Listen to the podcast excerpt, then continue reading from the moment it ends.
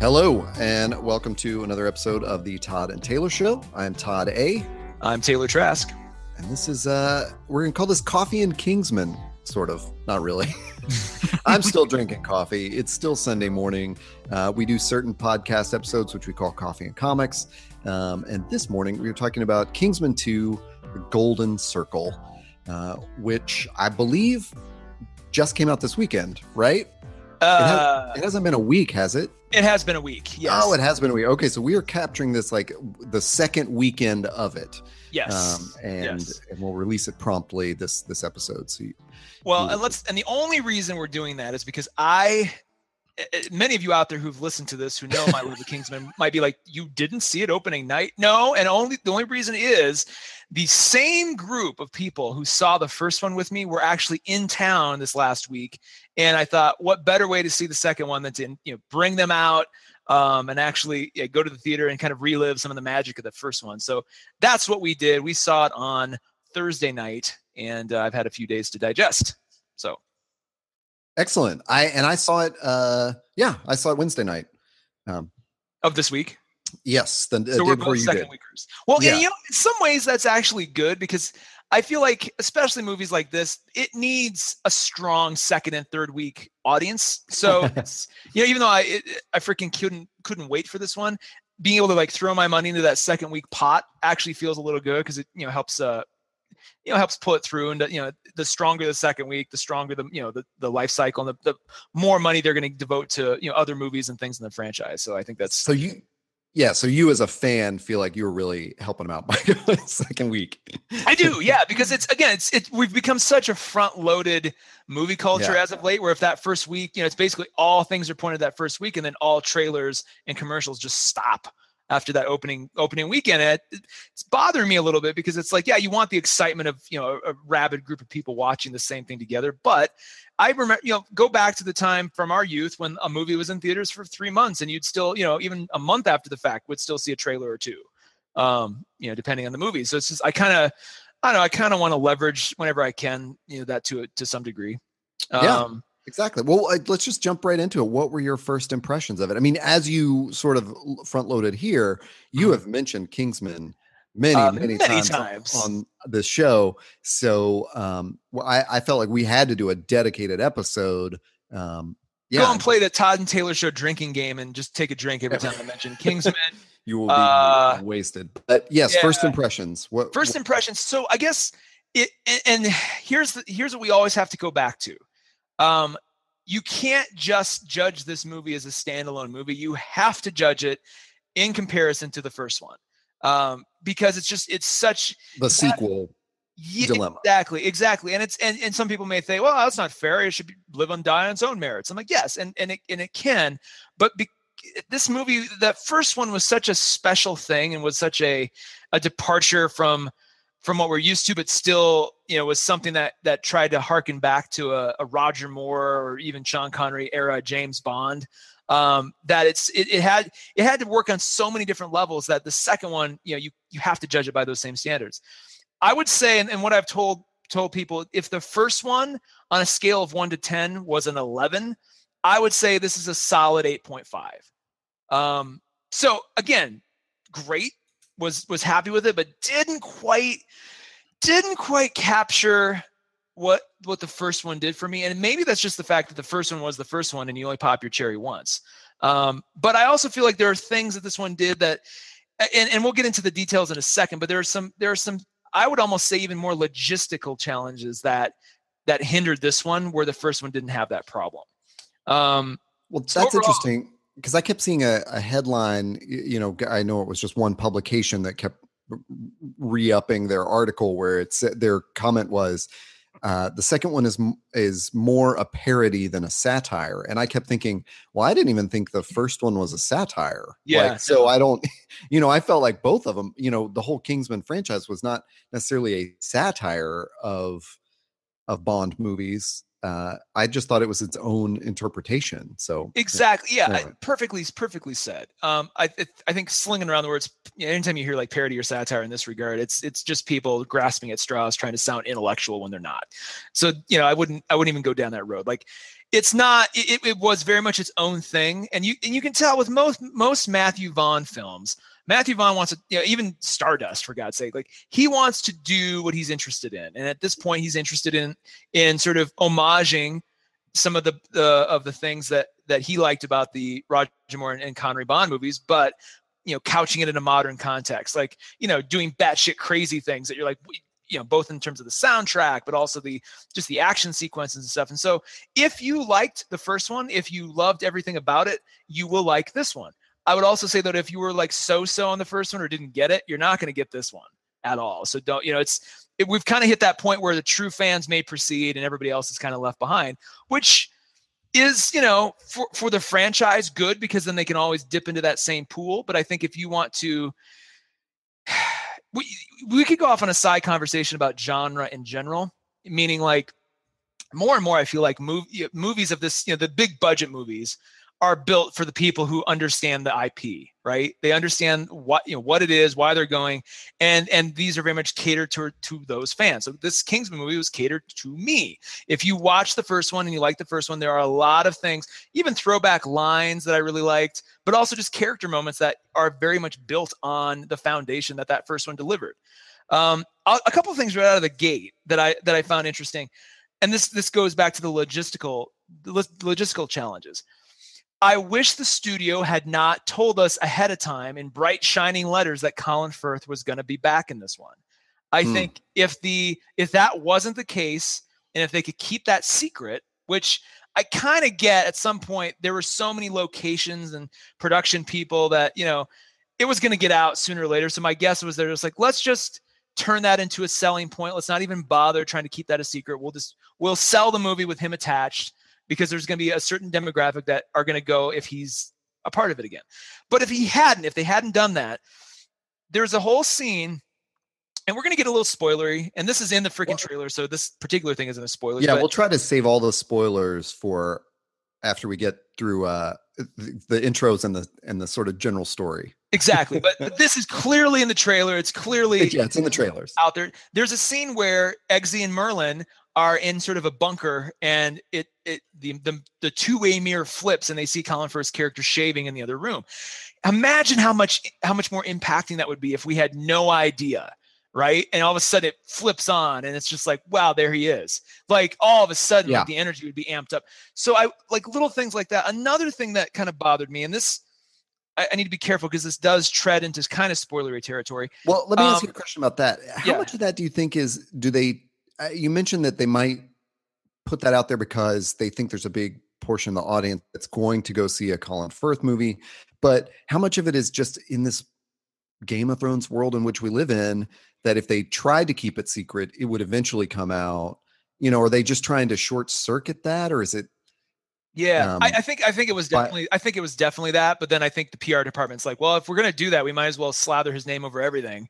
Um, yeah, it will help us sell the movie, honestly. Um, and that's the other thing is that what's interesting about that is in those trailers, they, you know, you're right. Like we see that scene of them having the reveal of seeing uh, uh, uh Galahad, mm-hmm. and where I can I could understand it if you say, okay, well, uh, Samuel L. Jackson is not in this film, and if we try to sell it without him and without Colin Firth, you know, who's going to go see it? But it's like they didn't they didn't bring up enough Halle Berry, Channing yeah. Tatum, you know, yeah. Pedro Pascal, who I didn't even know was in the damn movie. And Jeff Bridges, basically. Jeff came. Bridges. It's like, man, they could have just pushed this whole movie with those, um, uh, you know, Julianne Moore, for God's sake. Yeah, Julianne Moore. Oh my God. Um, yeah, I don't know why they they were sort of the secret, you know, yeah, like they, they were the the subtle um surprises. Uh I, anyway, um, sorry. So so without getting too spoilery, what was your uh, your other notice? Well, the other big thing, and they've they've admitted this, so this isn't like a speculation, speculative thing. It's this is true. The the role that Pedro Pascal is playing was meant to be the other half of Channing Tatum's role. And so Channing Tatum was cast to be Wait, this kind what? of fully formed character. Yeah. And his scheduling, Channing Tatum's scheduling got in the way.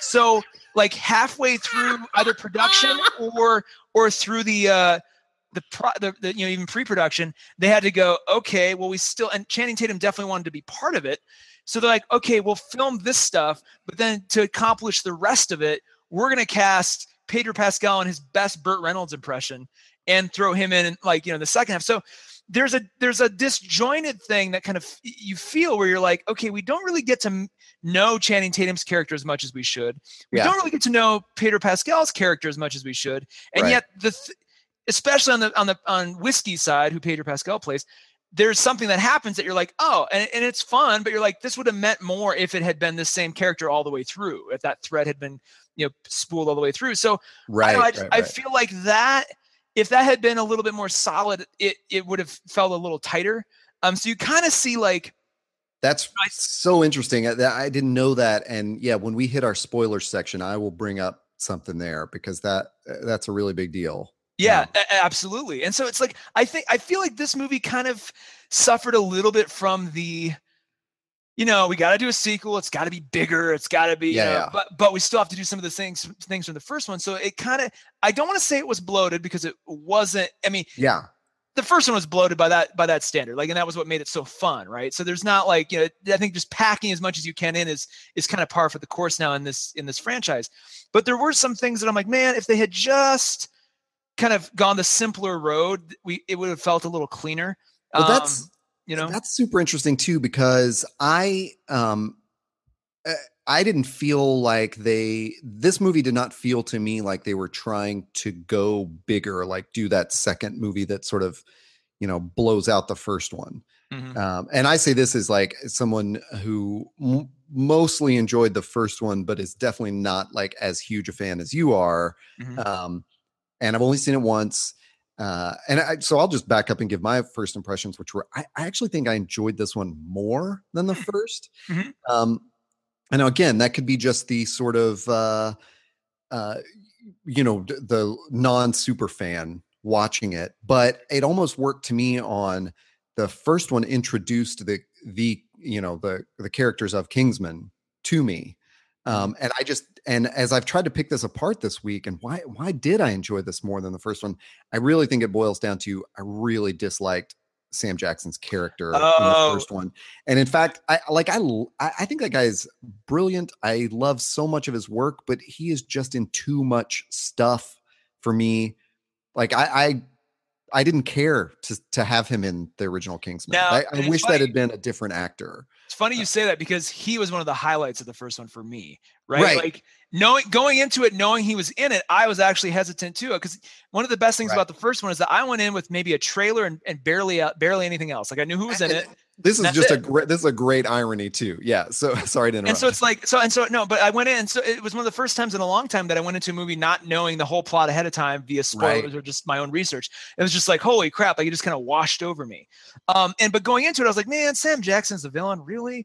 But he, what So he you, had, did you had that- the same initial feeling as as I did, which Yeah. is like, man, we see this guy in everything. all the time. Yeah, it's like it's like I mean, kind of a, as a counter example, he is in that um, Miss Peregrine's School of Peculiar Children movie Oh, that came out last year. He's freaking in it. And it's like it could have been any other British actor, but they freaking put Sam Jackson in it with a British accent. It's just like, really? Like, that's an example where that falls completely flat on its face. In Kingsman 1, he not only is does he do this thing with this character, and I'm not even talking about the lisp, which didn't bother me at all um but like just the what he did with the character and his like you know his squeamishness around violence and the fact that he has this kind of putting Sofia Boutella in as his sort of henchman sidekick was brilliant because there was this kind of like father daughter but also are they dating like you never really knew It was the creepy. relationship yeah and so it's but so there's like this crazy like did he adopt her and he you know because she was disabled? Or like what, was it? Um but they never explain it and they didn't have to. And it just sort of that intrigue was was part of it. And just i don't know there's a lot about what he did that julianne moore was completely fine. Like what, That- julianne moore did everything that she was supposed to do with that role. I just think that poppy as a character wasn't quite as fleshed out as sam Well- jackson's you know in that regard. Yeah, I agree with you there. And what I think is so interesting about this irony is that you you are a huge fan of this first movie and you went in really pure and then I have this totally weird experience of um I think it was even in Hall H. I think we went into Hall H at San Diego Comic Con the year this came out, the first one, to see like the Kevin Smith panel or something. And we just walked in at the time where the Kingsman panel was starting. Because there's this thing of like, once the big, huge, you know, Marvel and DC and Sony panels are done, mm-hmm. everybody leaves and you can kind of just walk in to Hall yeah. H. Yeah. And they'll see, and you don't have to leave. They don't clear it after every panel. So we mm-hmm. we just kind of like suffered through, you know, we were like, whatever, we'll just see whatever's here 1st mm-hmm. and then we'll mm-hmm. see Kevin Smith. And um, because I think that's what was going on. And and so it's like you know uh, Colin Firth and Matthew Vaughn and Sam Jackson walk out. And we're like, what the hell is this movie? and they showed some clips, and they specifically showed that sort of first scene where you, um, you know, the bar. You, uh, the one where they like kill the professor or whatever. Oh yeah, the um, the opening sequence. Is that the opening of the movie?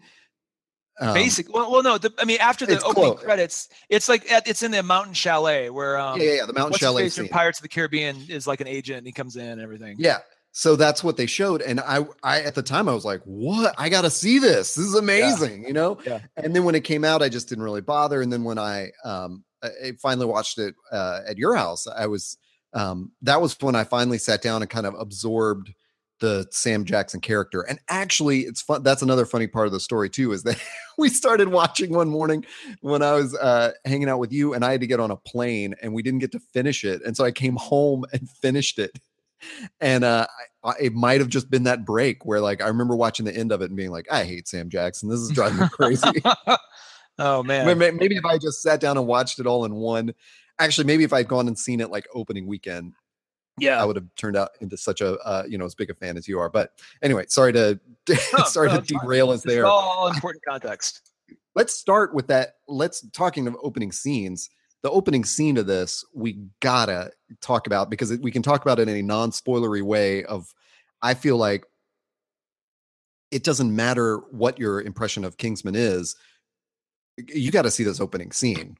Yeah it, it is the first time so cool well, it's, it was cool in, uh, in terms of the execution, but like let's let's just get this out of the way. The first time I think since Batman 1989 that a Prince song has been used in a freaking movie that like to this degree like and Prince songs have been used in movies before but very very sparingly and usually not the hits. So all of a sudden there's this whole sequence um kind of at, with the same intensity of the church sequence from the first one, but freaking "Let's Go Crazy" is playing yeah. in the background, and it in an organic way. Like it's really fun, which is great because if you remember, the first one opens with um, dire straits money for nothing while like a you know a, a, helicopter rolls across the desert so right off the bat the first one's like oh this is going to be fun like we're going to yeah, yeah. really lean into this and again in the first one too there's that amazing uh, last uh, final fight sequence um, to freaking KC and the Sunshines band um, give it up right? So like the movie's already established itself as like, oh yeah, we're gonna show, we're gonna play your favorite hits while we show you cool stuff. And so Kingsman Two opens with exactly that. And it, what's so great is so it's a it's a uh, it's so many things. It's a it's a fight in a car. Yep. Uh, in Eggsy's car, um, racing uh, down with, the London streets with uh, and uh, you know, slight but, spoiler here. Slight, well, no, we, actually, a pretty pretty big spoiler, honestly, because it's not that clear in the trailer that that's who this is. But oh, gotcha. Um, but it, it, but it's not a big character, but it's a character who's in the first that we have presumed dead, mm-hmm. who's come back in this um, eh, you know, enhanced state with a mm-hmm. robotic mm-hmm. arm.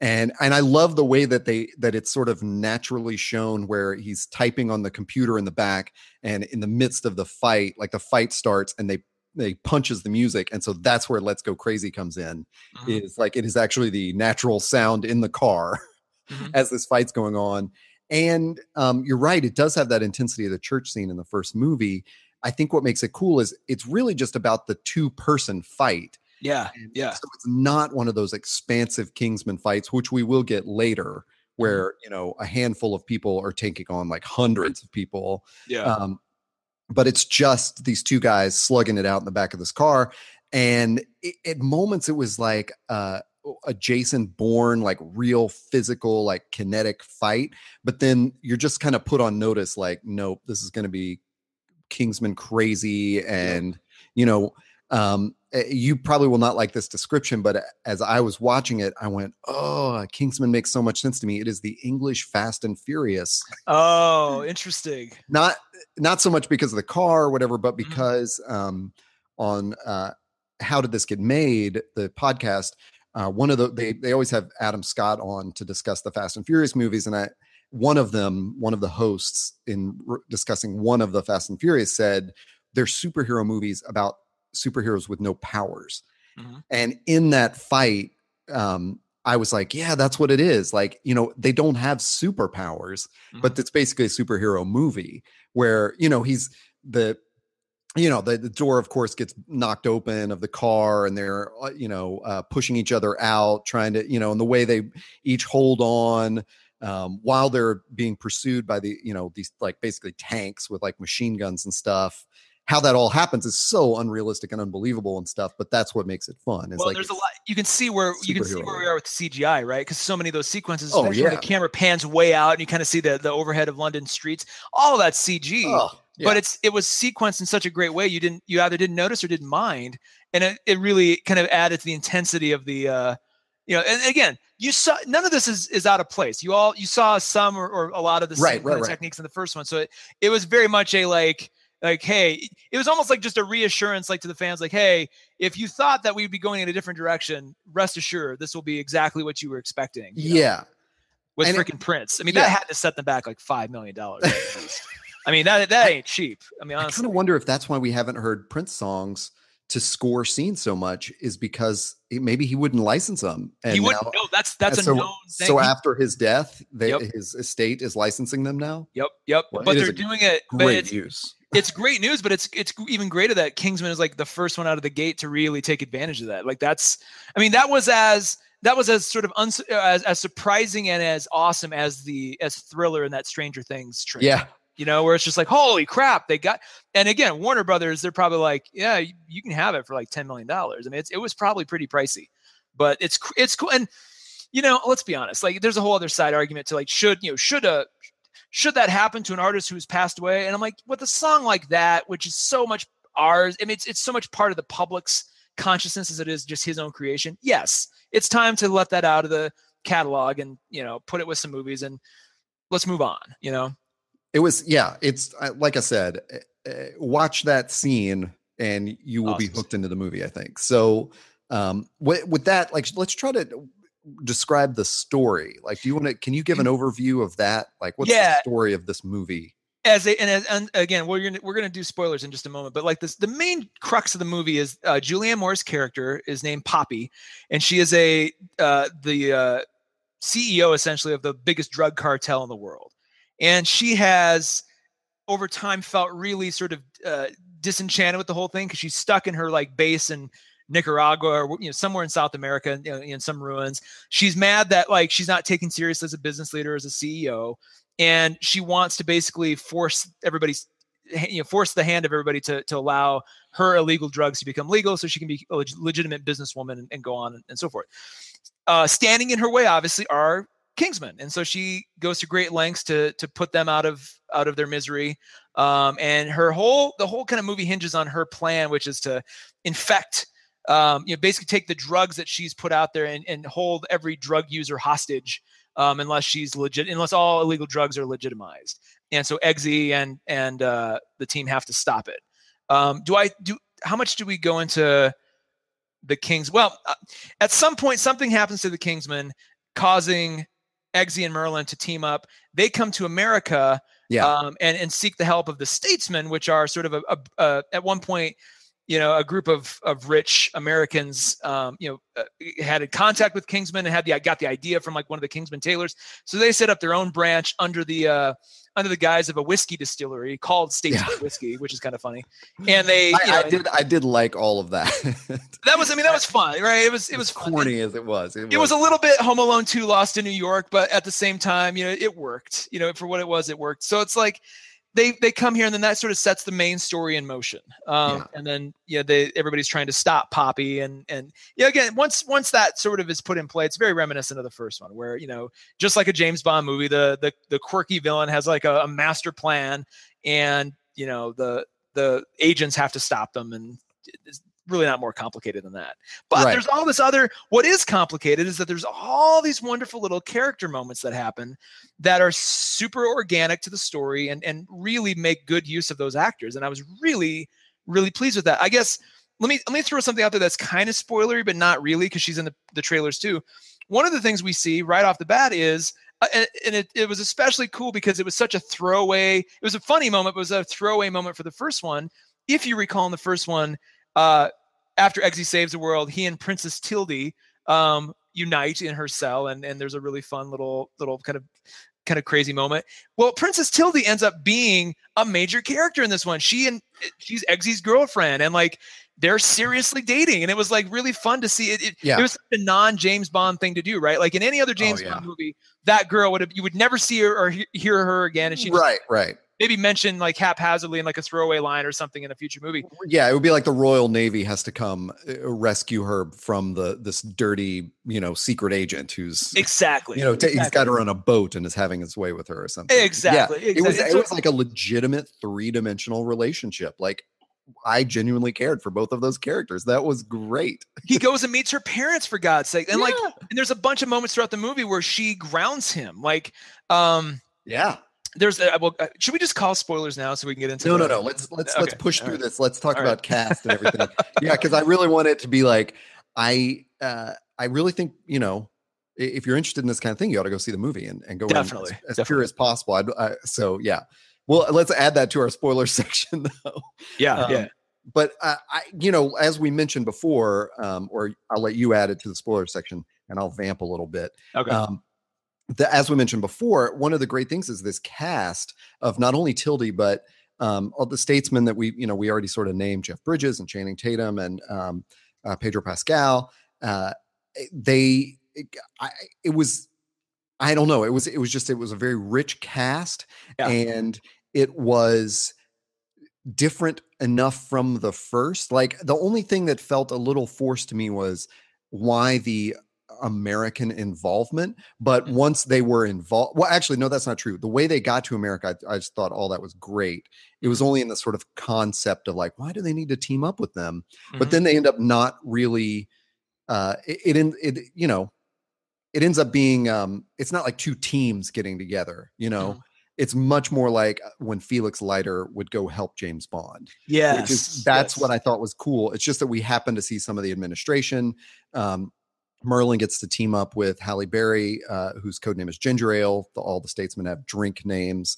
Um, uh, Jeff Bridges being called Champagne, I thought was a little ridiculous, but I like that he's like, ah, but just call me Champ. Yeah, um, uh, But uh, at Pedro Pascal, we I mean, as, again, we have got a mint. We already mentioned, but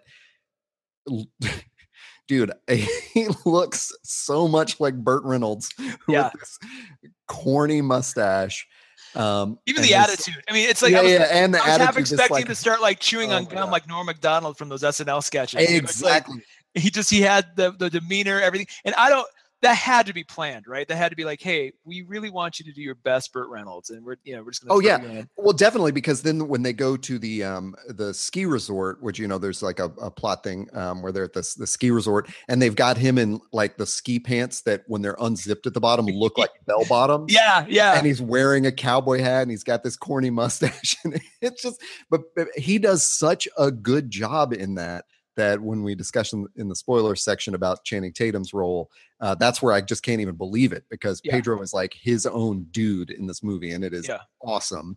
Um, he's really the only one I could just talk about him for the rest of the episode. He was so good. But um, should we hit some non-spoiler favorite moments? Like what's, Yeah. what's one of yours? I think that opening sequence definitely, you Oh, know, because yeah. that really put put me in the mood. You're like, okay, here we go. Um, I would think I, honestly, anything involving Colin Firth's character was just magical. Like that dude. I mean, he brought he brought a level of acting and sort of sincerity and earnestness to a character in a, in a ridiculous movie, right? Where it's like everything is over the top, everything is just like amped up. Here, here are these like really nice personable little intimate character moments that just shine like crazy and it's all colin firth. And he just i mean and he he does that thing that kind of tom hanks does where he just brings out the best in everybody who's around him. So all, immediately like eggsy's acting goes up uh, mark strong's acting goes up. There is a i would say equally anything involving mark strong like anything involving Oh, merlin I love that guy. Yeah. Uh, and there's some spoilery moments we'll get into, but like I would say anything involving those two, just absolutely fantastic. I And love all think that. I, am I wrong in that Merlin and Mark Strong, Mark Strong's character Merlin was? Uh-huh. I mean, he was a huge part of the first one, Absolutely. but I didn't. I didn't feel for him as much in the first one as in this one. And I know it's just that there's a lot of bonding between him and Eggsy, Yeah. but I, you know, I- I- he was just given a bigger role in this. Is my impression. I mean, maybe he was just as huge in the first one, but he he was big, but he was big from a more utility player sort of standpoint. yeah, he was just like a, a cool Q. And Yeah, exactly. This But he- one, it's he it's brought- like if Q is made an agent, you know. Exactly. The thing that Mark Strong does in every movie he's in, though, is that he ups the charm factor by like 10 or 20%. Because it's just like you watch a scene with any other actor and you're like, that was fine. But when Mark, with Mark Strong in it, even if he's not asked to do much, the way he he just does something with his characters where you're just like, you kind of feel endeared to him, even if he's not Yeah. driving the story. You're just like, I like this guy. Like, I really want more with this guy and I want him to, to succeed and everybody to, I want everybody to like him. You know, it's just, it becomes, he does that and he does that again in this one, but they take really, really good advantage of that. Right. Uh, well, do.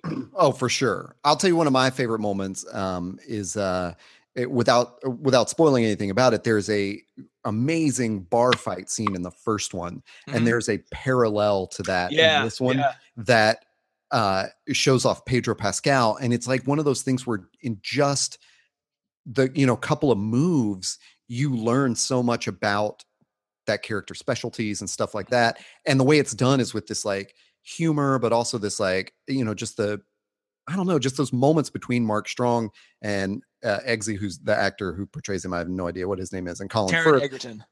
uh, those three guys like in that bar scene just like it's like they just bond while Yeah. you're also watching this amazing action scene um and then honestly like we already mentioned uh, so many of my favorite scenes were just with tildy i thought Yeah. Yeah. so much of that was like just so well done um ah, just every everything about it was cool you know uh watching eggsy and tildy hang out with like you know his mates who were uh you know basically in like the public housing kind of you know or at least like a kind of dingy apartment and then going from that to having dinner with her parents in the castle uh Did you Yeah. notice, by the way? I'm glad you brought that up. So, like something I I kind of noticed in that sequence, it's almost like they're painting Eggsy like, it, and he even does it with his voice. Like when he's Eggsy, he's dressed as oh, Eggsy. yeah. His voice oh, is Oh, that, and then when he's Galahad, you know, he puts on the suit. He almost affects a different, more sophisticated accent.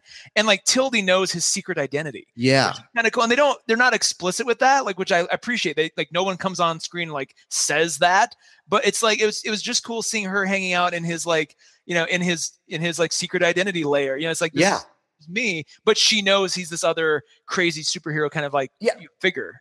and presumably like his friends know he's dating like the princess of sweden or whatever Yeah, exactly.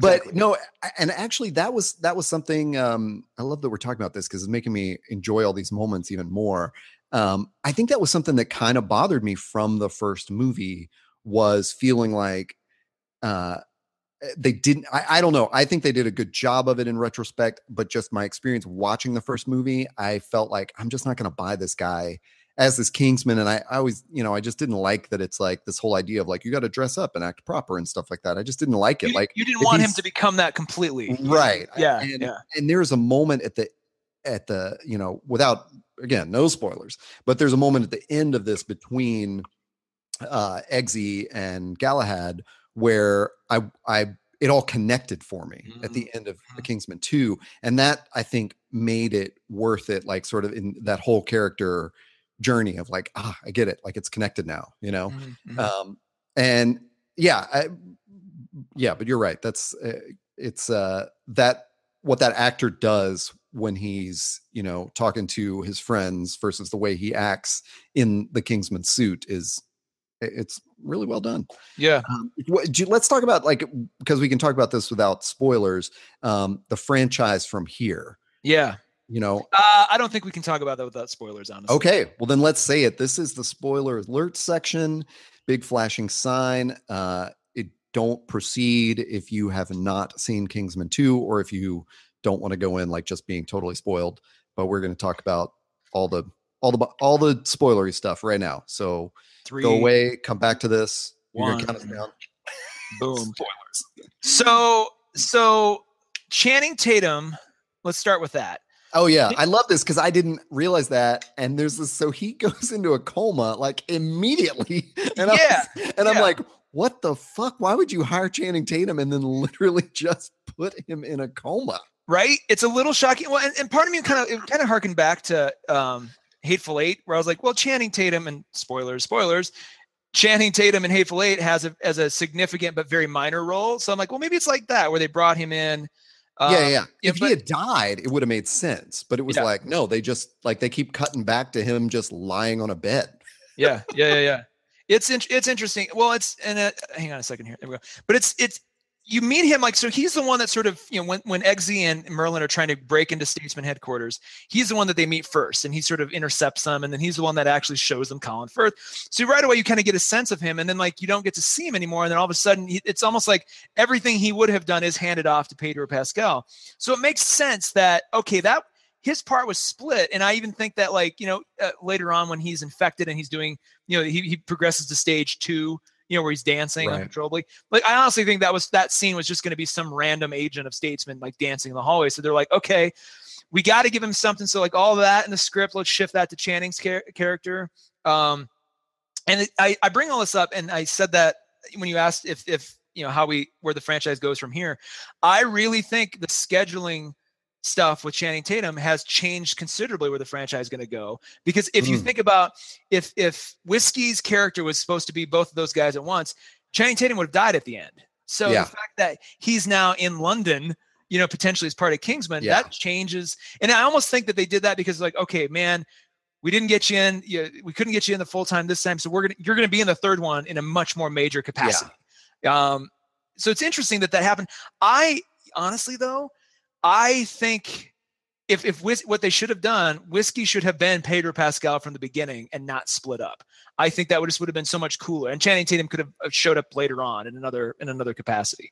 Right. Um, I just I really feel like you you nailed it. Like Pedro Pascal was so great, and you wanted to know more about him, and yeah. he almost like kind of fit that. And you do. That was one of the cool things is that they have that like uh, little girlfriend or the wife moment or the girlfriend or whatever, and his kid. It's like, yeah, oh, you yeah. end up retro you know, actively learning all about his character and really feeling for him. Mm-hmm, mm-hmm. And so it would just it would have felt more. And he's like older than Taron Egerton, so would have had a little of that yeah. Colin Firth vibe where he's you know the American guy trying to show him the the ropes and everything, only to right. betray him at the end. Like I just and it's it would have made that moment too where you know Colin Firth shoots him and Eggsy's like, "What the hell were you doing?" Like you know his his one you know his kind of new you know uncle is being shot by his old uncle. You know just it would have had more resonance if that had been a, a, thread that they pulled all the way through. So again it worked fine enough but it would have had that extra special feeling if they had made it you know if they had found a way to and it, it's tricky right? Because you don't want to cut channing tatum entirely. You want to you know that's that is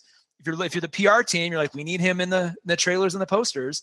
But what do you you know what do you do? So i think i think where we go from here is you you put him in it more. You, you make sure his schedule is completely cleaned out, and then you just yeah. really try to lean into something that's a little different from these these first two movies. You try to find a a narrative arc that's a little left of center that you wouldn't expect if you're a fan of the of the, well, of the franchise.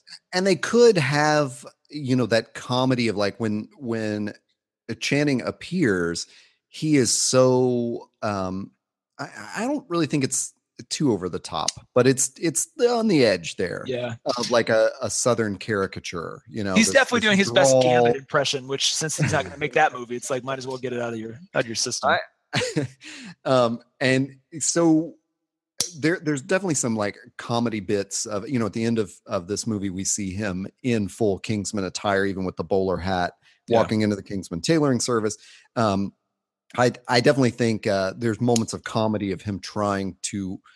Eh, eh, he's going to be worse at pretending to be an English gentleman than Eggsy. Yeah, you know, definitely. and so be- between the two of them and Colin Firth, that's pretty rich, like comedic ground. You know, so uh, I'm at least hopeful that they they can really make something of that. Um, yeah, eh, that that's it's great to hear that explain that that was you know he was originally supposed to be one character, but um, I you know, again, I wouldn't want to be without Pedro Pascal's character. That was just right. Perfect. I know that that was like they they really made the best of a of a tight situation. If you think about it too, originally uh Taron Egerton was having scheduling problems because he was going to shoot Robin Hood first, and they're like, "We need we need you for this." So they actually had to negotiate with the Robin Hood production crew to start later so that they could get Taron Egerton in, in this. Which, I mean, this movie probably would have been another year or two delayed had that happened or not happened rather. Um, so I don't know. There's honestly the the uh, yeah they they could have gotten rid of Channing's uh, role in this one. And you know, the one I was more disappointed with was Halle Berry. I felt like yeah. was really kind of shoehorned in this. Really um, didn't need her. Well, it, it, there's another sort of one of my other qualms about this movie is that I wish the Statesmen weren't note for note exactly like Kingsman. Yeah, yeah. I wish there was an exact something like a, little different. Yeah. Like even Jeff Bridges around the table. Like just give me. And, and we were talking about this after the fact. Like it it strains credibility to think well in a movie like this it's kind of a weird thing to say but like it does strain credibility to think okay it wasn't like you guys worked side by side for 50 years and then split off right right. we're influenced by this one guy so show us what the american version would have looked like had it you know not known kingsman was the way it was like what would the americans have done differently?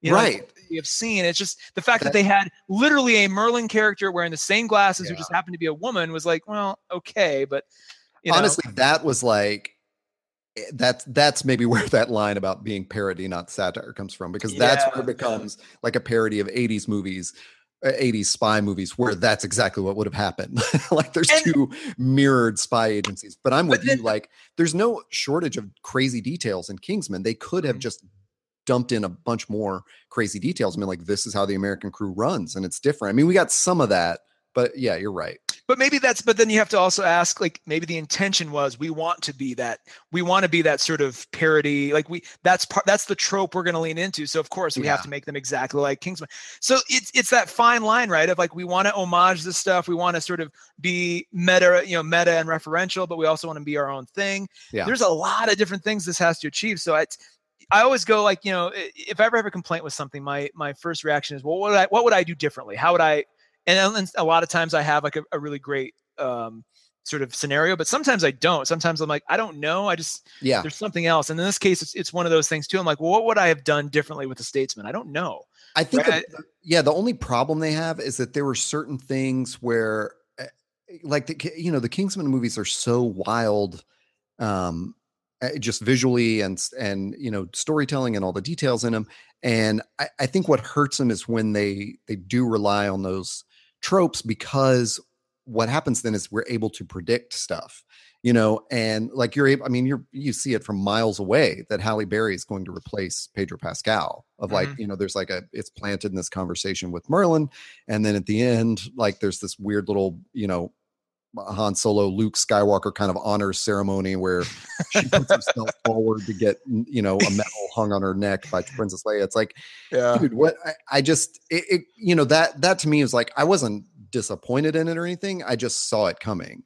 Yeah, um, yeah. And I well, that, she didn't do anything to earn it, right? Like we never see her being right. Whereas we never Merlin, see her do cool things. Like she just yeah. hanging out with Merlin the whole time. I'm like, well, does she really know how? To, like, does she know what she's doing? Like, I don't. Right. She's always behind the scenes. Merlin, we see in the action. Mm-hmm. So if they had come to him and said, you know, we're rebuilding the Kingsmen and you are going to be a full field agent, it would have made sense. Well, what I and, and what I thought was going to happen, and and I I saw the telegraphing of Merlin's death coming. I didn't want it to happen. Yeah. Um, the way they did it was Same. the classiest, most amazing thing they could have ever possibly done. Um, but I thought once it happened, I'm like, okay, so Halle Berry's gonna be recruited over to be the Merlin of Kingsman now. Like that's right. I thought maybe they'll give her, she'll like, you know, you get to be this over here. Um, because I just I felt like that conversation where she's like, Yeah, whiskey always voted me down. And the fact that it's you know a bunch of American dudes, I thought, well, where this is headed is that she really has no future here. So they'll bring her into the you know, the reconstituted Kingsman yeah. to, to take on Merlin's role. And so I don't know, there's a bunch of ways that could have happened. It was a little awkward. Yeah. I don't had I done it again, I wouldn't have had her character exist at all. You know, it's like if you're gonna ha- cast Halle Berry, don't. She's capable of more than just that. Yeah, you know? it, was, it, was a little, it was a little stunt. I honestly like. Well, it's funny cool to see her as the villain, you know, or you know maybe she and, she and Poppy somehow. You know, like if you're gonna put her in the movie, give us something completely unexpected. Yeah, you know, give us something that we wouldn't ever see coming. That would have been cool. Um, yeah. Uh, other are there other deaths in the movie that um, that we should mention? Well, just the death of Merlin. I mean, just the fact that oh God, and, and it's and again, he has to charm your socks off in the first one, for his death in this one to mean something. Yeah. And and the fact that they really had some good moments, emotional moments with he and Eggsy. Um, just I mean, and the fact that he and and they even said it too, like, um, I I so when they were talking about Colin Firth's amnesia and and Halle Berry's like he needs a a a, a shocking moment to to right. re-trigger all that. I thought, oh shit, where this is gonna head is that scene in the first movie where Eggsy's dad jumps on the bomb. Like there's going to be a moment. And I thought Colin Firth would have dementia basically through the whole thing. I was kind of surprised that they they cured him as fast as they did. I wow. thought we're, we're literally when she said that, I'm like, oh shit, what's going to happen is there's going to be a moment just like that where Eggsy's going to sacrifice him or try to you know yeah, yeah. Merlin's going to step in to take his place. So the fact that that ended up happening anyway, even though it didn't connect to Colin Firth's amnesia, I was like, oh, so when when Eggsy stepped on the landmine, I was like, oh shit, like it just hit me. And sure enough, when when Merlin you know stepped on it, and then he said, he's like, you know, this journey started when your father you know sacrifice himself for us and it's like yeah. the least I, least I could do I'm just like oh man. It just and then the fact he was singing John Denver and the whole thing was just oh, so that was so good. I was tearing up. I was just like god damn it Mark Strong you just oh yeah. um that was good. The, the other death that that was annoying was the death of Roxy. Um I remember on IO9 prior to this, a lot of the comment sections, every time they talked about Kingsman was, you know, if Roxy dies, I'm not going because she, you know, she was a great character in the first one. She deserved to have more to do in this one. It's weird too that in some in some ways eh, the Merlin character, the Tilda character, like they were built out so well. Yeah. And then uh things like Roxy, you know, that first scene where she's in, you're like, oh man, this chick is awesome. yeah, yeah. And then and then that's it. Yeah. yeah. you know, even like just a moment before her death, she's being kind of catty with him, and mm-hmm. it's it's cool. And then uh, yeah, that was. I, I don't I know. She, I, okay, I get why she had to die from a story sense. Like he, he Eggsy needed. You know, they had they had to wipe out all uh, you know all of them, right? But I give me a little bit more than just her sitting at a table with Michael Gambon, right? Like, give me, I mean, basically, right. it's her at the table and her in the bedroom. So, like, they shot yeah. her on a day, you know? Oh, yeah, like, yeah. And just seated both times, not even walking around. Like, no. And so, I'm like, at least make her, if I were to do that over, make her, you know, have her show up to help Eggsy in the first one, like in that first sequence when he's fighting Charlie. Oh, yeah. Like, have awesome. her roll up on a motorcycle or something and like join the fight, you know, like do something cool that really reminds us how badass she is, and then kill her off if you're going to do that. But give her, give us something more, you know? Yeah. Um, I was, I was a little happy to know that she wasn't, because there's a lot of speculation, like, oh, she'll be like the the double agent who betrays Kingsman. It's like, no, right, don't, do, right. don't do that, you know. And so I'm glad that didn't, um, that didn't go down. I think just having it was it was such a surprise and a delight to see Tildy brought back and fleshed out, Charlie brought back and fleshed out to some degree. Yeah, like that was interesting. It was like what would otherwise be throwaway moments in pre you know, in, in other movies or even James yeah. Bond. Like they're like, no, no, we're gonna we're gonna make this matter. Um, I did like how they brought Colin Firth back. So like again, if we yeah. didn't know that wasn't going to happen, I, I think let's say they had kept that completely secret when they when Eggsy and Merlin are sitting there drinking the whiskey and they're like, we got to go to Kentucky. Immediately your mind goes, if you're a fan of the first one, your mind goes, wait a second, that crazy that crazy uh, violent church was in Kentucky. That's where right. Colin Firth died. Wait a second. Like it started, even if I didn't know Colin Firth was in this movie, my mind would start to kind of go down that path of, I wonder, you know. And so when they show um, you know, they show him shaving and then they show how they saved him. It made complete sense. It wasn't like, oh, we're you know we're based in Alaska and we just had to fly. Like they're just down yeah. the road. You know, they could just literally they could get there in that amount of time. Yeah. Um, you know, and yeah, the way exactly. they saved him to work and you know, just it all made really good sense. I was glad that and they, yeah, you know, pieced it together and uh, for whatever reason, like the fact that then you know he does that to Pedro Pascal, whiskey character, like you know mm-hmm. shoots him in the head, and they use this, and Eggsy uses the same device to you know stop the wound until they can treat him. It was like that actually kind of legitimized it, like oh, yeah, this is actually yeah. a technique that they use. It's not the James Bond like Deus Ex Machina thing where yeah, it's like oh, it's the one secret potion that does it or whatever. Um, yeah, I and to if we are gonna play like you know fantasy, if we were remaking it or something, I would remake the marketing there and have those trailers have that line where Channing Tatum's like, "Are you here about the lepidopterist?" Oh and yeah, then, and then just show them like where the two way mirror starts to rise up, you mm-hmm. know, and it's like, oh, who is the lepidopterist? You know, and then just have it. eh, Granted, they don't hang on to that for too long, but there was a moment there where you know, even though I knew like Colin, there's a scene of Colin Firth shaving in a mirror, and they're going to see it. When they said lepidopterist, I'm like, what is this weird case that they're working? You know, with yeah, yeah.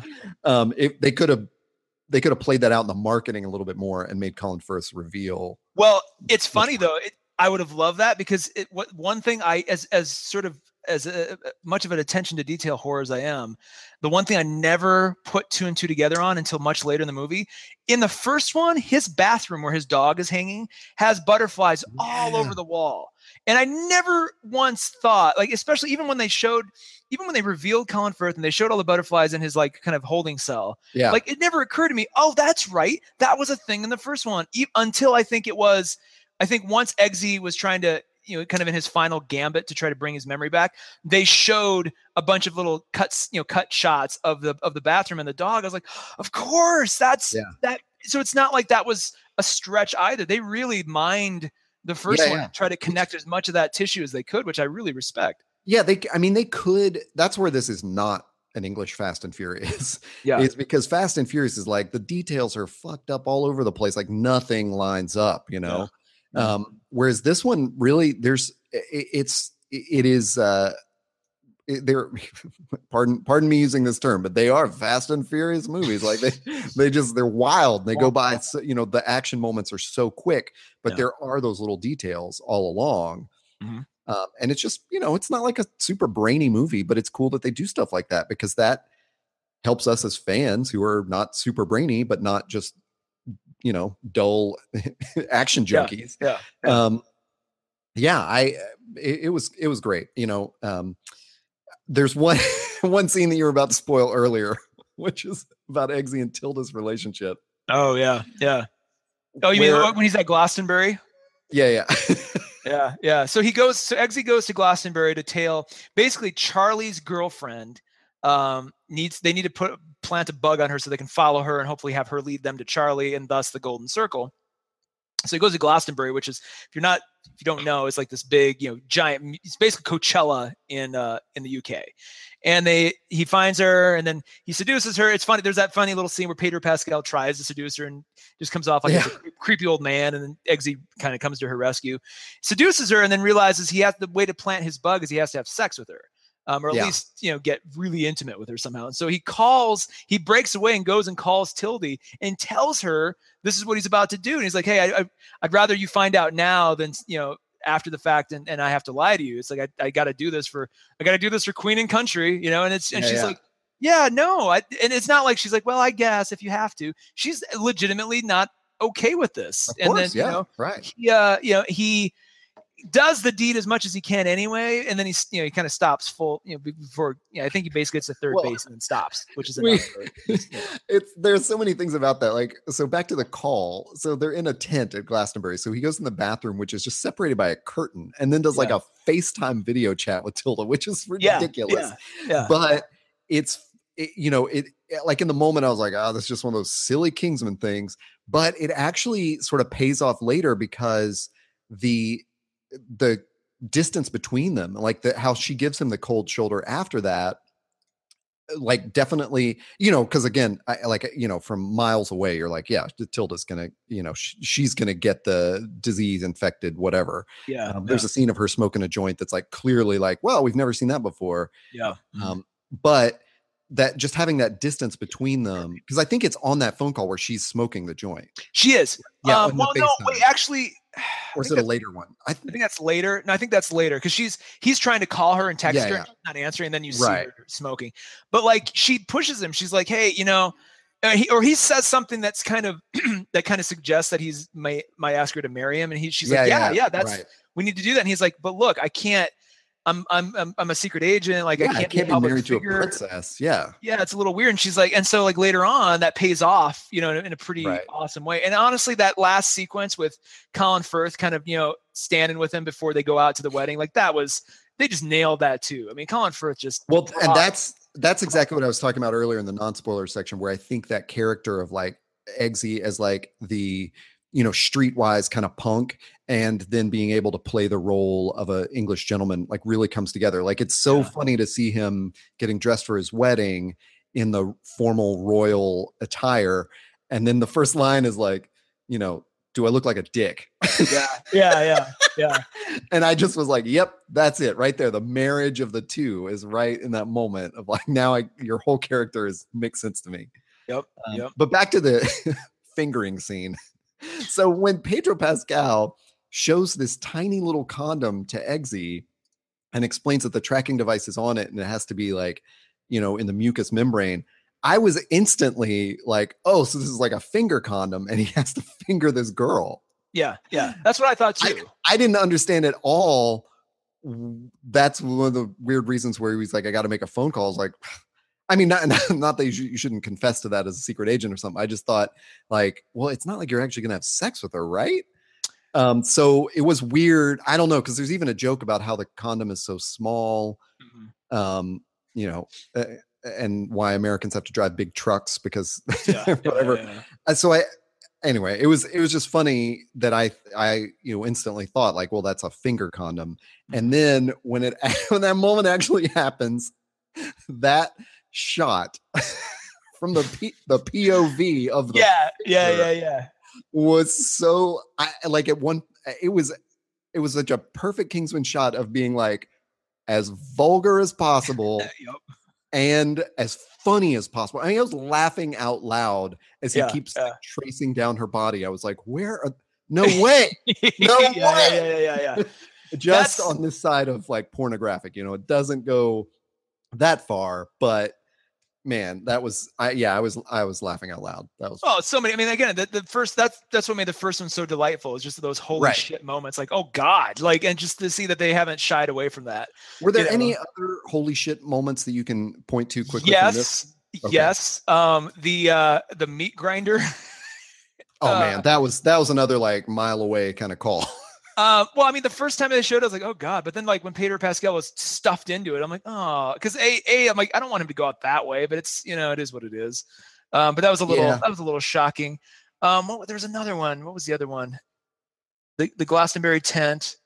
Um, there was one more where I was like, "Oh Jesus!" Uh, shoot, what was it? Oh, I oh, it was when um there the the camera was panning over the the uh the the prison cells in the stadium, and then they showed like they just show like the blood just coming out of the person's eyes and orifices just like as they go into Oh, stage four. You're like, oh, of course, of course, and that just you know that's par for the course at this point in terms of what Yeah. he and does. And, well, just just the fact that like there's a stadium on the outside, and then just these like stacked high, you know, single cells for the people, the victims of it. That honestly, if there's anything that went too weird, it was that they they made that president so like callous and uncaring. And there was sort of a line about you know from uh, Julianne Moore about how she's like, well, he doesn't care about the citizen, you know, and it, I felt like you know that that time and effort could have been devoted to maybe showing a little bit more about Poppy's backstory or you know Yeah. fleshing out her character like we didn't need Yeah. another kind of bad guy Well, it's and that Bruce weird, like- Greenwood too, right? So like Yeah, Bruce. Greenwood's always like the captain or the you know the, the lead, like the the trusted leader. So to see him basically doing his best like George W. Donald Trump impression is like it was just like oh god, it was a little bit yeah a little bit off putting. it just you know, kind of comes out of nowhere where he's like just cruel all of a sudden and, and not that that is it, not something that you know that president would be it was just like uh, well eh, you know But we I- went from the first one where like actually Barack Obama was president of the United States and like you know was selling us out to, Yeah. to Valentine. Um, but we never see his face, right? It's, but it's clearly him. To like all of a sudden we're going to show you the president, and he's going to be just a just shitty, you know. And yeah this other woman who might be his chief of staff, it's very unclear who what her role was. Like somehow it gets him in pre like it just and again part of it is that's how it was in those old bond movies. Like we're not going to sweat those Right. details. Like the details you care about are colin firth's amnesia and eggsy's relationship. Like all the stuff that really mattered was really focused on. The stuff that Yeah, like yeah. i mean we're not gonna eh, at this point like what's it, who cares about really i mean yeah it, it, it's a little annoying but like we we're not going to see you know a realistic president portrayed in this way. You know it's it's right right. it just is it's just a plot device and we'll move on. Yeah. I didn't. I also didn't quite care for the like I like that Elton John was the Mark Hamill of this. Oh of my this God. Movie, but I feel like it almost they probably went they probably did a couple too many things with him. Like it just kind of felt like I, I did I loved by the way the callback when Colin Firth like if, if I save the world, can I have two tickets to your concert? And then he's like, if you save the world, you can have a backstage pass. Just that little callback to the first movie was was really fun. Like little things like that. But I don't know, I just I kind of felt like they leaned a little too heavily on Elton John here and there. But Well, yeah, it, it, it was fine. That's a great thing to hear because I actually when when he first appears and it's just like the cameo. I, I think I would have been more annoyed if he was just a cameo. The fact Oh, that it turned into him having like a much larger role yeah, was- yeah. Was great to me and the fact that like the dogs couldn't attack him so when he comes out and saves galahad in that way of like he just gets in between him and the dog Yeah, yeah, with the face. so yeah. funny um uh, yeah i and i you know and elton was like a, a really good sport about it like it was all really good so that really i actually really liked that He part. played miserable really well. Um, yes he did he played like when he's sitting there like in between the two dog doors, he's just like all depressed and everything. Like, why am I here? I just I I think I don't know if we needed to see him like do these impossible fight moves, which is you know clearly CGI. Right. Like I don't know. That's, that was probably why I was like a little too far, but you kind of needed. You know, I think they're like, well, let's have him kick some ass too, right? Like, okay, I, I guess. Yeah. but- well and to do it in the 70s outfit with the platform heels i think Yeah, was yeah. and that was a cool visual. that was the humor for me yeah Yeah, yeah, yeah. I think, but then at just the end of the day, too, like how they beat Julianne Moore was a little anticlimactic. Again, all fine, all completely fine. But that, I mean, I'm nitpicking at this point. But just little things. I, I, what I want from the third one is is for them to go, okay. The second one was the first one on steroids because that's what everybody wanted. So here we here you go. Now the third one, we're gonna kind of. I want them. So how do I want to explain this? The first one took me somewhere I didn't know where I wanted to go and ended up being one of my favorite places ever. The second one just took me back to that same place, which right is great. right Like, oh, I've been, I want the third one to take me somewhere completely new again. Like, hey, come over here. Like, oh my God, I had no idea I love this. So I don't want to just, I don't want to just go back to the same amusement park a third time. I want to go to a different one. So hopefully Yeah. they can, they can, you know, give us No, that makes sense. And uh, uh, yeah, and hopefully they've got the statesman and the kingsman in a in a way where they can, you know, there's not, uh, you know, I always like it when there's like team up movies. yeah, yeah. That's what I'm hoping for in whatever wherever it goes from here. On that note, I think we've said everything we're gonna Yeah, say. no kidding. I feel like we wrapped it up in a really good place there. Um, I guess uh, if you want to hear the podcast like this or our other shows, you can find us on iTunes, Stitcher, Google Play, Pocket Casts, and uh, you can also find us on Twitter and SoundCloud. Our handle is Find Us There, all one word, all lowercase. And you can also find us on our website, findusthere.org. You'll find uh, our other shows, notes, uh, reviews, all kinds of fun stuff. Uh, and we're actually in the process of uh, sprucing that up a little bit. So find us there.org. Uh, Todd, anything else from you? No, that's it. I uh, will next week we'll have another episode and it will probably be coffee and comics that we'll be talking. Sounds good. Well, it's been a pleasure. We'll talk to you all later.